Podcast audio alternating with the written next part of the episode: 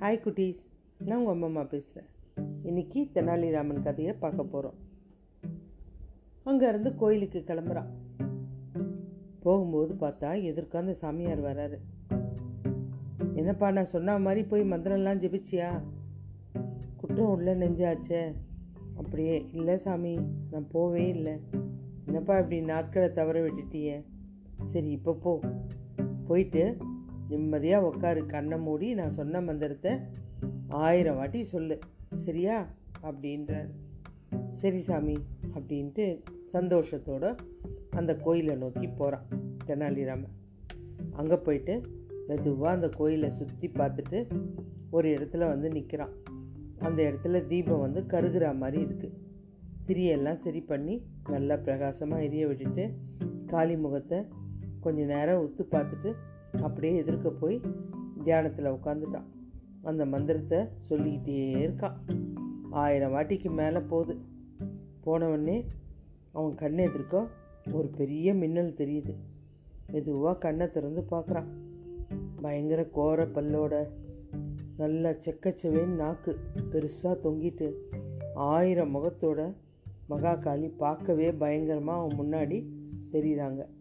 உடனே எந்திரிச்சு நமஸ்காரம் பண்ணுறான் அப்படியே சிரிக்க ஆரம்பிச்சிட்டான். இவனோட தைரியத்தை பார்த்து மகாகாளிக்கே ரொம்ப ஆச்சரியமாயிடுச்சு. சிறுவா எதுக்கு என்னை பார்த்து சிரிக்கிற? அப்படின்னு அந்த அம்மா கேட்குறாங்க இல்லைம்மா எனக்கு இருக்கிறதோ ஒரு மூக்கு. அதுவே சளி பிடிச்சிக்கிச்சுன்னா ஒரே தொல்லையாக இருக்கும். அதை துடைக்கிறதுக்கே இந்த ரெண்டு கை ரெண்டு கை போதவே போதாது. ஆனால் உனக்கு ஆயிரம் முகம் இருக்குது ஆயிரம் முக்கம் சளி பிடிச்சிட்டா எப்படி இருக்கும்னு நினச்சி பார்த்தேன். ஒரே சிரிப்பாயிடுச்சு எனக்கு. உடனே மகாகாளியும் சிரிக்க ஆரம்பிச்சிட்டாங்க. நீ சரியான விகட தான் அழகாக இருக்க பேர்.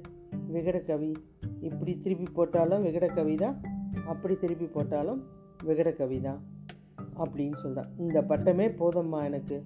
இதுக்கு மேலே எனக்கு என்ன இருக்குது அப்படின்னு சொல்லிட்டு கும்பிடுறான். உடனே மகாகாளி கையில் ரெண்டு பொன் கிண்ணத்தில் பிரசாதத்தை நிட்டுறாங்க இங்கே பார்த்தனாலி ஒன்றில் கல்வி இன்னொன்றுத்தில் செல்வம். ரெண்டுத்தில் எது வேணும்? எடுத்துக்கோ. இந்த ரெண்டு ருசியுமே எனக்கு தெரியாதுமா. அதனால் எனக்கு என்ன பண்ணுறதுனே தெரியல. சரி ரெண்டுத்துலேயும் ஒவ்வொரு துளியும் எடுத்து சாப்பிட்டு பாரு அப்படின்றாங்க.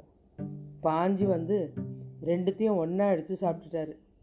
அவ்வளோதான் உன்னை ஒரு துளி எடுக்க சொன்னால் எப்படி எடுத்து சாப்பிட்டுட்டிய? இருந்தாலும் நீ விகட கவிதான் அப்படின்ட்டாங்க நான் நல்லா பாட்டெல்லாம் எழுதுவேன் தாயே. நீ என்ன எழுதினாலும் விகட கவி தான் உனக்கு நிலைக்கும் அப்படின்ட்டாங்க அவனுக்கு ரொம்ப சந்தோஷமாயிடுச்சு. என்னை சபிக்க வந்துட சபிக்காத தாயே. அப்படி இல்லைப்பா உனக்கு அதுதான் நல்லா இருக்கு விகட கவிதான் அதனால் நீ நல்ல பேரும் புகழும் அடைவ. அதுவே போதும் உனக்கு அப்படின்றாங்க. அந்த அம்மா அப்படியே மறைச்சிட்டாங்க தெனாலிராமன் அந்த பேருக்கு விகடகவி. விகடகவி தெனாலிராமன் ஆயிட்டார். தெனாலி நீ விஜயநகரத்துக்கு போ. கிருஷ்ணதேவராருடைய அவையில் சிறந்த விகட கவியாக இருப்ப. எல்லாரையும் சிரிக்க வைப்ப.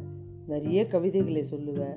உன்னுடைய நாக்கில் நான் என்றைக்கும் இருப்பேன் அப்படின்னு சொல்லி ஆசிர்வதிக்கிறாங்க. இவரும் கும்பிட்டுட்டு என் கூட எப்பவும் இருத்தாயே அப்படின்னு சொல்லிட்டு கிளம்புறாரு. மீதி கதையை நாளைக்கு பார்க்கலாம்.